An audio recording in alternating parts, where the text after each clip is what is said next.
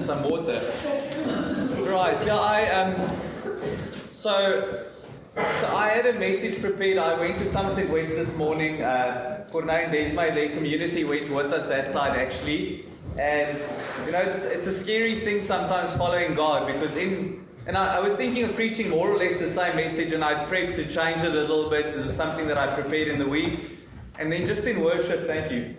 In worship, I just felt God leading me in a different direction. And that's quite scary, actually, because this might be either the worst or the shortest preach you've ever heard, which is fine.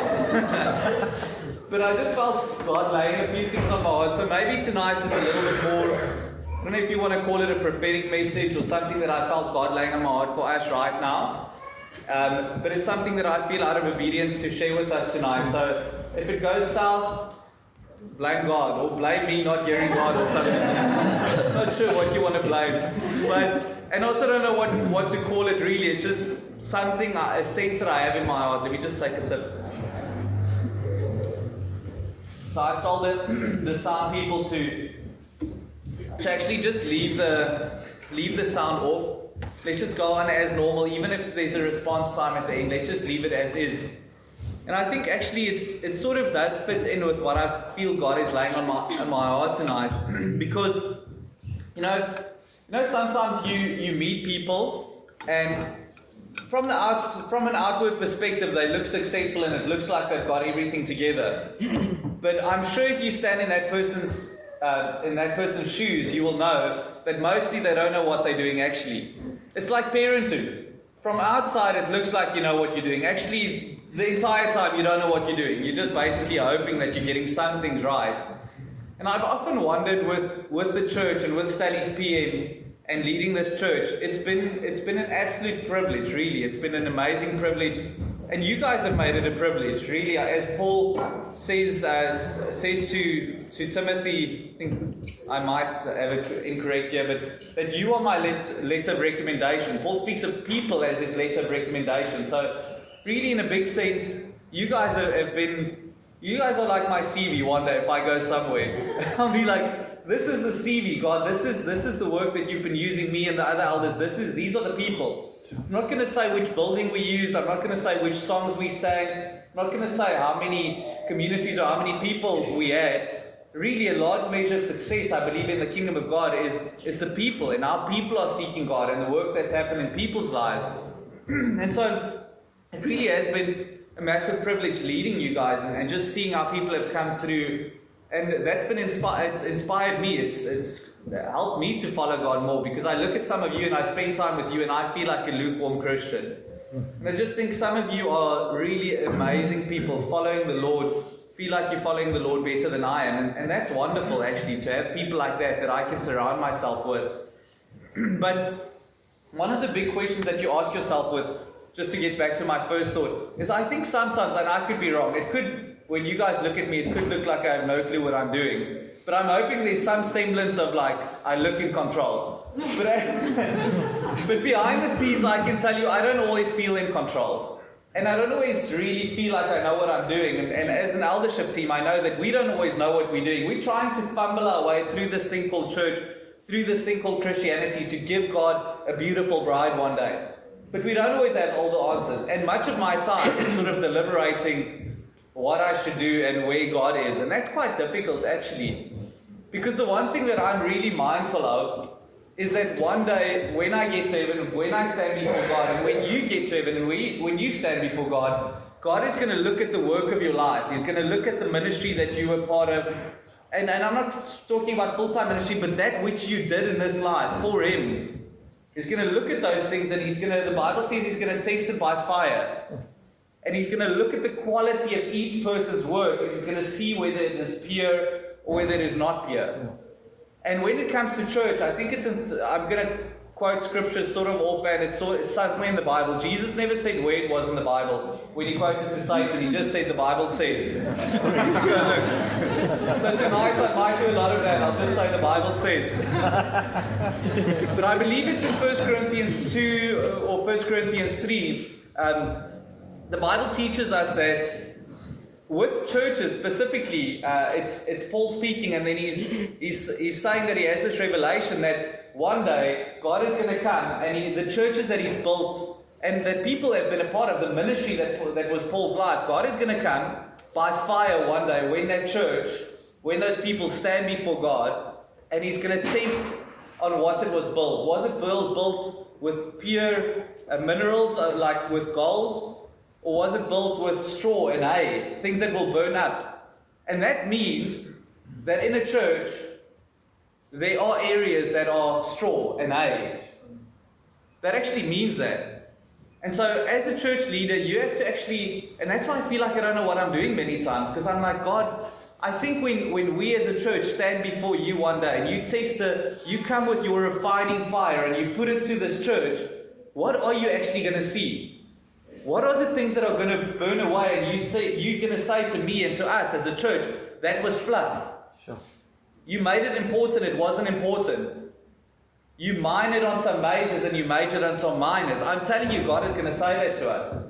And a lot of uh, what we're trying to do is figure out, like, God, how do we not do that? How do we give you something pure one day? How do we give you a church that is pleasing to you? That when you taste it, it's not built on human systems.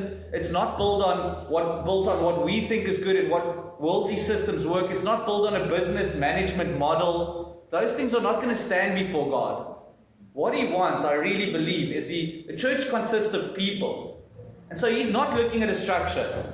He's not going to say, well, you guys had quite a nice building. That was good. He's not going to say that.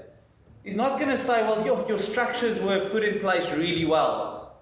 He's not going to say, oh, your worship leaders, they had good voices. He's not going to say those things. He's not going to say the, the, the AV was just brilliant and the sound and the, the electricity, you sorted that out really well. He's not going to say those things. Those are not the things that God is looking for. It should be the things that you look for in a church and that you strive for in life. He's going to look at people because a church consists out of people and not structures. He's going to say, How much do those people love me? How much are their lives laid down for me? That's the church. Put us together collectively. What does God see? Jesus said, When I come back, will I find faith on the earth? How much faith is in this room? How much of, of, of our thinking of Christianity is actually rooted in lives laid down completely for God, in faith, and not on just the things that we think are good because that's what cool church is like? We're going to be tested by fire. And guys, to be honest, I'm like, I'm really fearful because sometimes, and I know we can be really hard on ourselves, and many times I'm hard on myself because I look at the church and I look at worship or whatever's happening, and I, I ask myself, God, yo, when these things get stripped away, what really stands? When the fluff of church gets stripped away, sound. When that gets stripped away, what's really in our hearts? And my heart. Very good. How much of the external structures are carrying us forward and making us look successful, where actually, if that is burnt away, we're actually not a successful church? Yeah. How much are we re- relying on our, our WhatsApp groups and motivation and like getting people motivated? Hey, you have to go to a conference, it's going to be amazing, you're going to meet your wife there. How much of, like, how much of those things are we relying on? Because those things will be burnt away. And evenings like tonight, I actually felt this before the power started tripping up. But really actually feel like how much of tonight is actually prophetic in us in a sense.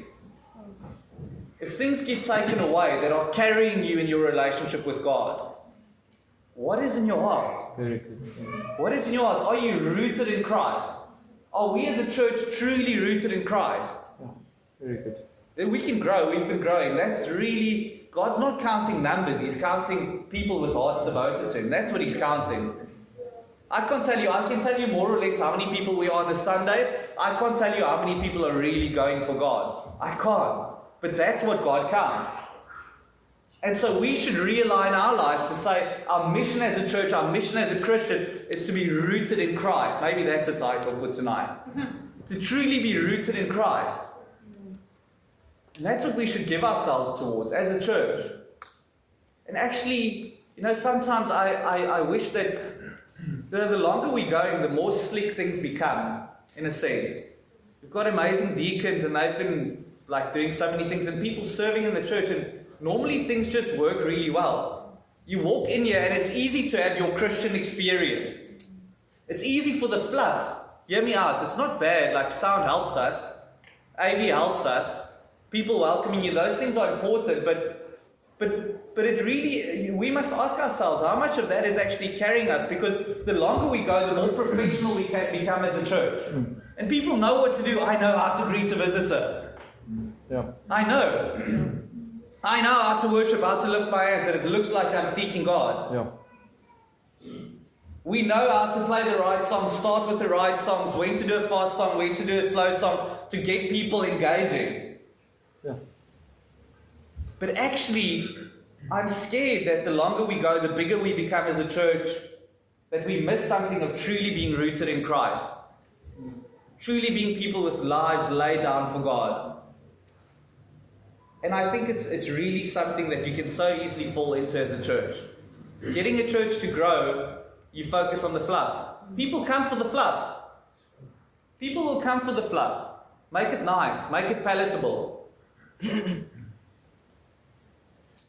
We, and I'm, I'm so scared, and I'm, I'm being so honest with you that I think at times those things are creeping into us a little bit. And I'm really scared of that. Really scared because this church can be successful by human metrics. And people around town can say, wow, we, we hear you guys are growing so quickly. We went to Somerset West this morning. Oh, aren't you guys the quickest growing uh, Josh Gen? And I want to run away from conversations like that because that is, it's so wrong. It's so wrong because that's been judging by human standards, but God doesn't judge like that. God doesn't care how many people we've got bums on seats on a Sunday. God cares on about how many hearts are on fire for Him. Yes. Yeah. How many people are rooting it, uh, themselves in Him? How many people are really seeking Him? He doesn't care about the numbers in that sense. That people care about it. So if we're going to measure by human metrics, we can look like we have a successful church, but you get what I'm saying. It doesn't necessarily mean that we are successful in the eyes of God. And in our own Christianity, to people outside, you could look like a really successful Christian. It's my biggest fear, guys. I think sometimes people look at me and they think you're an elder and you lead a church. You must be so rooted in Christ. And you know, many times I'm not.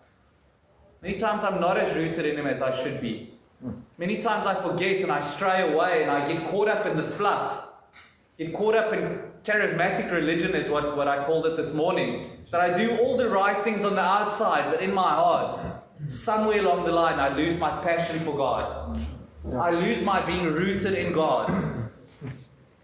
We actually can't. Yeah. You know, there's a, a girl, she's not here. I don't know if you have met Zia. Any of you? Okay. Think she's at the 6 p.m. service. That's actually crazy that we, we don't even know each other anymore, which is interesting. Which is, I mean, it's not judgment, it's just happening. It, it does get to that point where we're too many people for everyone to know one another. Such a cool story, actually. I met her at our family visit last week, and she uh, she's joined the, she joined the church about a month ago. How I met her is sometimes when we've got a poo nappy, I love to take the poo nappy, wrap it up, and put it in someone's bag. it's just something I like to do.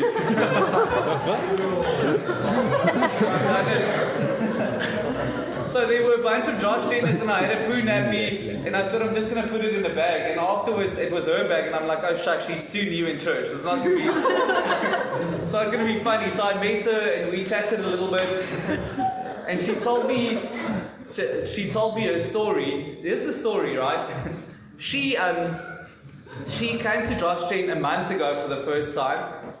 She uh, she comes from a Methodist church, and so she was raised Methodist. She moved from Joburg, I think, came here, and then she just Googled Methodist Church Stellenbosch. And then on the names that popped up, this church, the Presbyterian Church, United Church, popped up. And it was a Sunday evening, and she thought, let me just walk from my res and go see where this church is, so that next Sunday morning I can go to the church. And so she walks past here and she comes to the service, and it's load shedding, so it's pitch black dark, but she sees people are singing in here, or hears people singing, and it looks like something's going on in here. And she walks into the service, and I think it was about a month or six weeks ago we had load shedding in the service. Again, we couldn't rely on anything actually. We didn't have power, there was no lights in here, it was the 6 p.m. service, it was dark. People had to pull out their phone torches, and we had to worship like that. We did a cappella worship actually. And she walked in and she was like, she said she was blown away. She, Sure. She doesn't know this type of church. It's really charismatic. She's not used to it. But she felt the love of God through the people that welcomed her. Wow. I want to say well, it's the 6 p.m. guys, but it's sort of with you guys. Eh? So well done, 6 p.m. With you guys too. but people welcomed her, loved her. She saw the worship and she saw that people had a passion for God and they were worshiping God even with no sound, and that blew her away. With no electricity, people were still going for it in God. Yeah. And she joined us the baptism service two weeks ago. She was baptized. She slotted into a community. She's growing in the Lord. What an incredible testimony, eh? She didn't join because of fluff.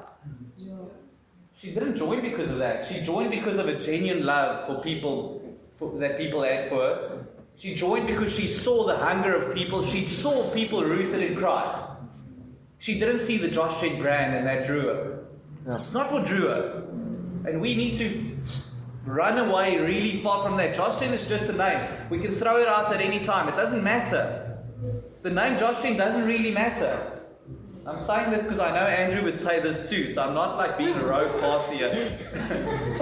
it's just a it's just a name to distinguish us, but that's not the point. That's not church. It's not like we put our slogan in front of us and this is the type of church we are now. We brand ourselves well and we, we get the perfect website. Those things don't matter. That's not what drew her.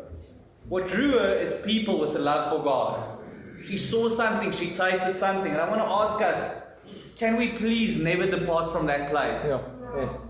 Can we never become so professional that we think professionality is going to catch people? A brand is going to catch people. Yeah. It's Jesus. It's people with a passion for Him. That's what's really important. And so I actually think in many ways we're doing well. I think many ways when God comes with His fire, there are areas. Zia's testimony gives me hope that something we're getting right, at least. Might not be getting everything right, but something we're getting right. We do have people. But the question for all of us is where are you? Why are you here? And it's okay maybe to come for the wrong reasons, but you can't stay for the wrong reasons. It's okay to come because your friends are here, or your girlfriend, or your boyfriend, or friends invited you, but at some point you need to be properly rooted in Christ for yourself. At some point, the fluff, I hope you understand what I mean when I say the fluff, but our external structures can't carry you. At some point, you need to devote yourself to God. Yeah. At some point, you need to say, I want to do this thing, not because it's expected of me, but because I want to be rooted in Christ and give myself to Him. And if all of us do that, then we are going to be rooted in God like we should be. Yo, it's a genuine concern for me. it's only when we are in God. You know, there's this um, there's this debate within Christianity, and it's it's called the law. If you if you've been a Christian for a long time and you like theology, then people start talking about this Calvinism versus Arminianism. And so the debate goes something like this, and I'll, I'll say how it fits into what I'd like to say now. The debate goes something like this. Calvinism, it's two, it's two hypers basically. Calvinism says it's only God. It's only God that saves you. You have no say in the matter. Even though you raise your hand, basically God forced your hand to go up. That's basically the extreme point of it. We like in the extreme forms, it's it's like we are puppets in a sense, and you don't even you have no say in the matter. You don't have free will. Basically, God controls everything in the extreme form. On the other side, Arminianism in the extreme form is it's all me. I decided to follow God. I'm doing this thing right. Um, and many times I'm, I'm still confused. I've been debating this thing for many years, and I can see both areas in Scripture actually, and I can see I can see merit for both. But um, just want to tell you quickly when, when I got saved and when you got saved, it was only God. It was only God that saved you. It wasn't fluff that saved you. Maybe that's my message title. it's not the fluff. I don't know what we should call it. It's not the fluff that saved you. It's not the camp that saved you. It's not the very cool altar call that saved you and it stirred your heart and you put up your hand. It's not the friend that brought you to church that saved you. It's not your decision to put up your hand and make a commitment to Christ. It's not that what saved you. Actually, it's, it's only God that saved you. You might have said, God, please save me. But from there, that's it. It's like basically all of us, the Bible says that all of us have gone astray, all of us fall short of the glory of God. None of us are truly seeking God. And so, what we are, we, we like in a big ocean, freezing ocean, drowning. That's what the Bible actually says that we are as, as people, just people across the world. And so, what God does is, is I, I forget this word always, buoy. Is that right? Buoy. Okay. God throws the throws out a buoy. Oh shucks, see, see, you English people, you a, a boy. Do I say that? A life boy. Okay. Life boy. Life boy. Buoy is Afrikaans. Okay. God throws out a boy, a life boy. That, that, uh, why are you laughing? It's not funny. Levensredding. Am I right? Yeah. Huh? A life boy. Okay. God throws out like a type of rubber ducky. and um, and you might grab onto it, but never in your life can you say, I grabbed onto the rubber ducky. like you can't say that. If God didn't throw it out to you, if He wasn't the one pulling it in, maybe you did like your little bit, like you grabbed on. Like I said, please God save me. But that's nothing. That's nothing. It's only God. It is only God. And that's where our Christianity starts. I know for me, I can debate about it, but if I look at my salvation testimony, there are things that led up to it. But in all honesty, I'm like, God's hands were just all over it, and He got things to a point and He saved me. And I almost feel like I had no choice in the matter. Can't justify that theologically always, but I really feel like it was God that did it. And I'm like, wow, God saved me. Thank you. I don't even feel like I did anything. But what we do in our Christianity is we start there. And you should start there. If you, if you haven't started there, if you haven't realized that all of your Christianity, that your relationship with God actually started not by you doing anything. Listen to me, nothing. Bible says you are dead in your sin and trespasses. A dead person can't do anything. God resurrected you from the grave. It's a miracle. Salvation is a miracle. It's not like, yeah, I want to be a better Christian, a better person. That's not. If you didn't, if you didn't start by the at the place where you say it is all God, then you didn't start at all. It needs to be like God, nothing of me. You need to save me, please. I'm dead. Resurrect me. Yeah. That's salvation. But what we end up doing from there is we start there, and then as we walk our Christian journey, we start in the spirit, but we try, as the Bible says in Galatians 3 3, we try and perfect in the flesh. We forget that it was a miracle that saves us, saved us. We forget that it's a miracle that sustains us, and it's a miracle that carries us forward. We start taking things on our own hands, in our own power. We forget that it started off as a miracle. Galatians 3 3. Does someone have a Bible? I don't. Here's a Bible. Um, I, I didn't write all the scriptures down. Galatians, Ephesians, wait, wait, here we are.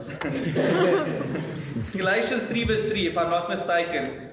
Paul looks at the at the Galatians. I don't know what translation this is, NIV. So in um, in some translations, anyway, it says, Paul says to the Galatians, he says, Are you so foolish? After beginning in the Spirit, are you now, now trying to attain your goal by human effort? In some translations, it says, Oh foolish Galatians, who has bewitched you? Yeah. Starting in the Spirit, are you now trying to perfect in the flesh? Yeah. But this says it actually really well. Are you so foolish? After beginning with the Spirit, how did your salvation start? That's fine. With the Spirit. It wasn't you.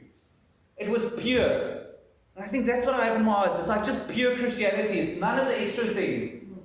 It's not like I went to church, I did this. No, it's, it's by the Spirit that you got saved. After beginning with the Spirit, are you now trying to attain your goal by human effort? We so quickly you move into human effort. Yeah.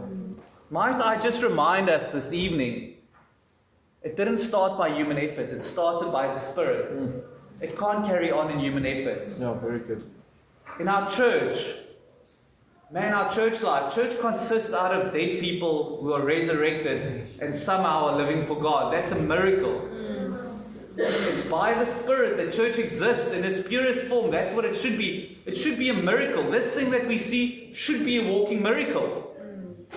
But somehow, in our foolishness, we get bewitched and we think we're going to do it in our strength. We're going to do it in our power. We can have the right guys up front that are going to make us successful. No, that's not true.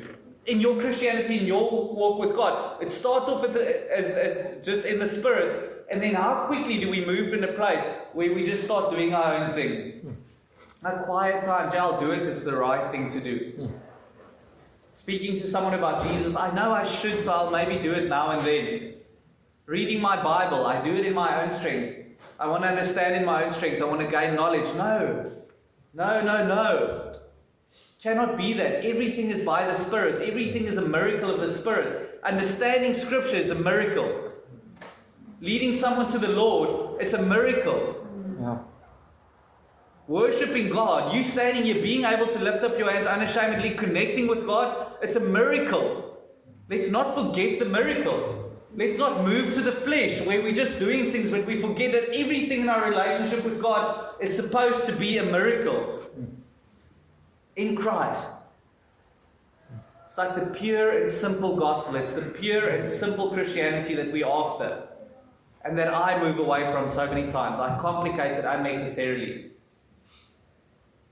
It's walking by the Spirit. It's being reliant on Him. It's just saying, God, you are the one that does these things. Please let me never forget and do things in my own strength.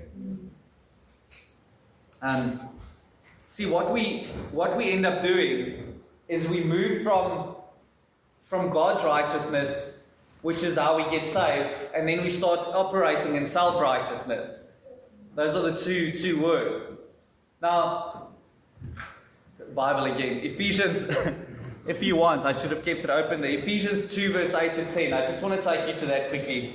If you've got your own Bible, you can open it up, or you can just listen. Um,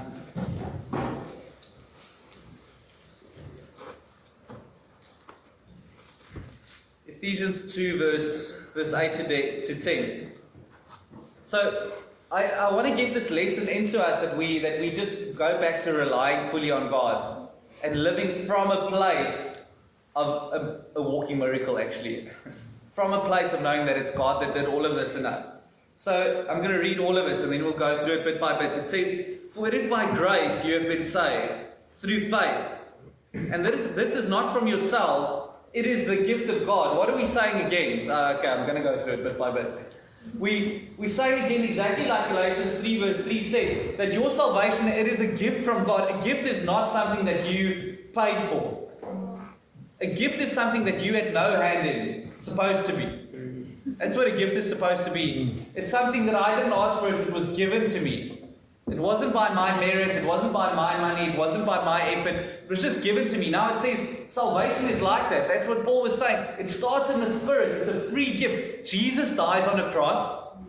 He doesn't have to, he's perfect. But he takes the sin of the world upon him and he says, I take my sin, your sin place it on me. I take my righteousness because I live the perfect life. And if you are willing to trust in me, I'm willing to put my righteousness on you and take your sin upon me.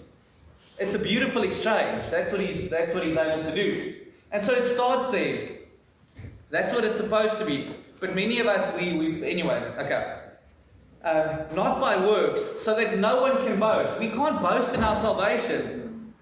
For we are God's workmanship, created in Christ Jesus to do good works. So he's saying no good works can bring you to a point of salvation because then you would have been able to boast. But now that you are in, now that you are walking in salvation, now good works follow from there, Yeah. which God prepared in advance for us to do. So here's the picture. It is a gift that leads you to salvation, and from salvation, good works flow. If you flip that thing around, you are wrong. If anything in you, and, and this is not only in your salvation, but in your walk with God, if anything in you says, I need to do good works to attain salvation, you've got it the wrong way around.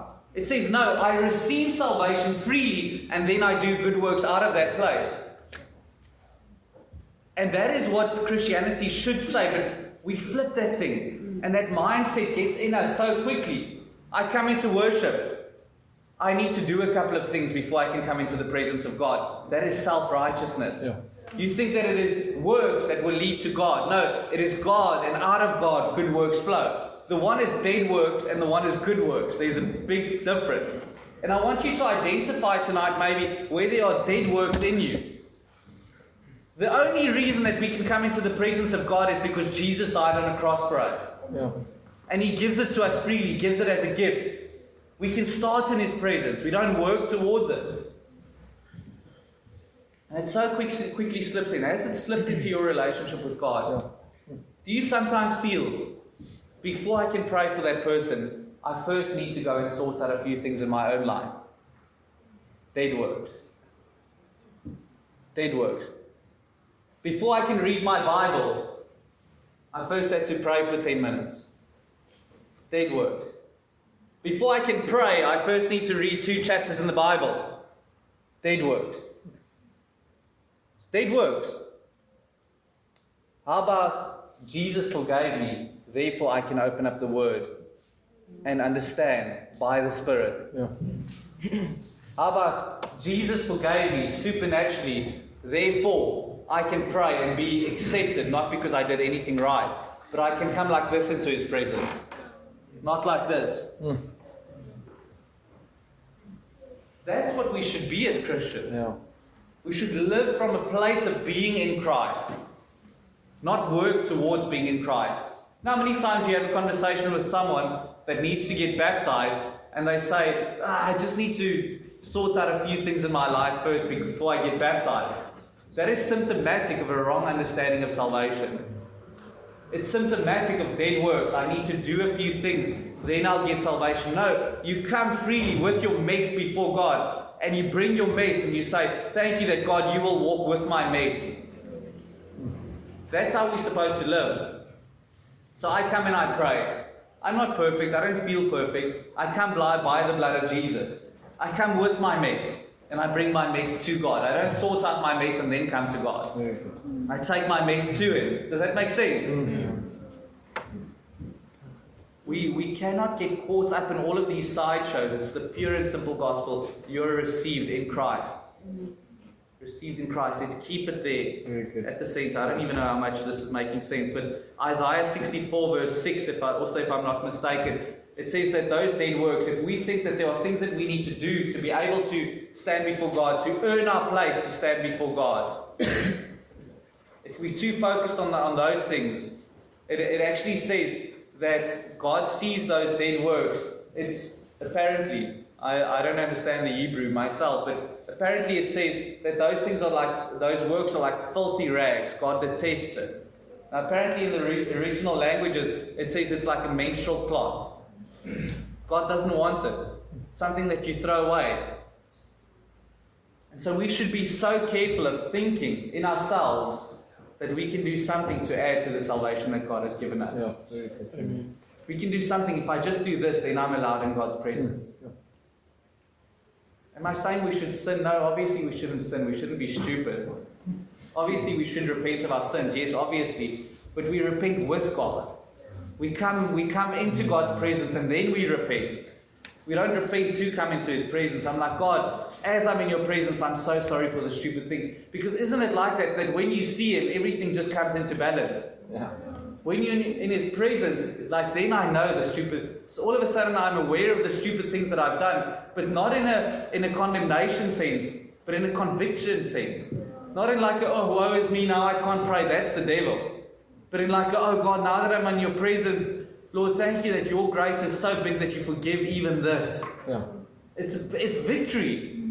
It's a different type of repentance. You get what I'm saying, hey? Very good. It's different repentance. The one repentance leads me away from God. I cower away from God. The other one leads me closer to God. So that was a few things, but we, but we need to be rooted in God. Yeah. We need to remember that it's by grace that we stand here. Yeah. We need to cut the sideshows and not make church about the sideshows. We need to cut the sideshows and not make our relationship with God about the sideshows. Purely get play back to a place where we love God. get back to a place where we are just devoted to Him. Right. Get back to a, a place where we stop letting all of these thoughts of condemnation that the devil puts on us, the accuser of the brothers is what the Bible calls the devil, that he puts in our minds that we are not allowed to, to get to God. Cut all of those things, and can we just simply and purely before, come before God because we are rooted in Him? Mm. Say, God, thank you for access to you. Thank you that I can come before you because if we do that, then we will be a church that pleases God. So I can I can count the amount of people in here. I cannot count the amount of people with their hearts who are truly rooted in God. Can't count that. That's something that you have to come before God. And you have to keep bringing yourself back to that place where you're not operating in the flesh. Not operating out of dead works, but where you're just like in rooted in Christ. Yeah. Can we maybe let's uh, let's aim, let's let's stand.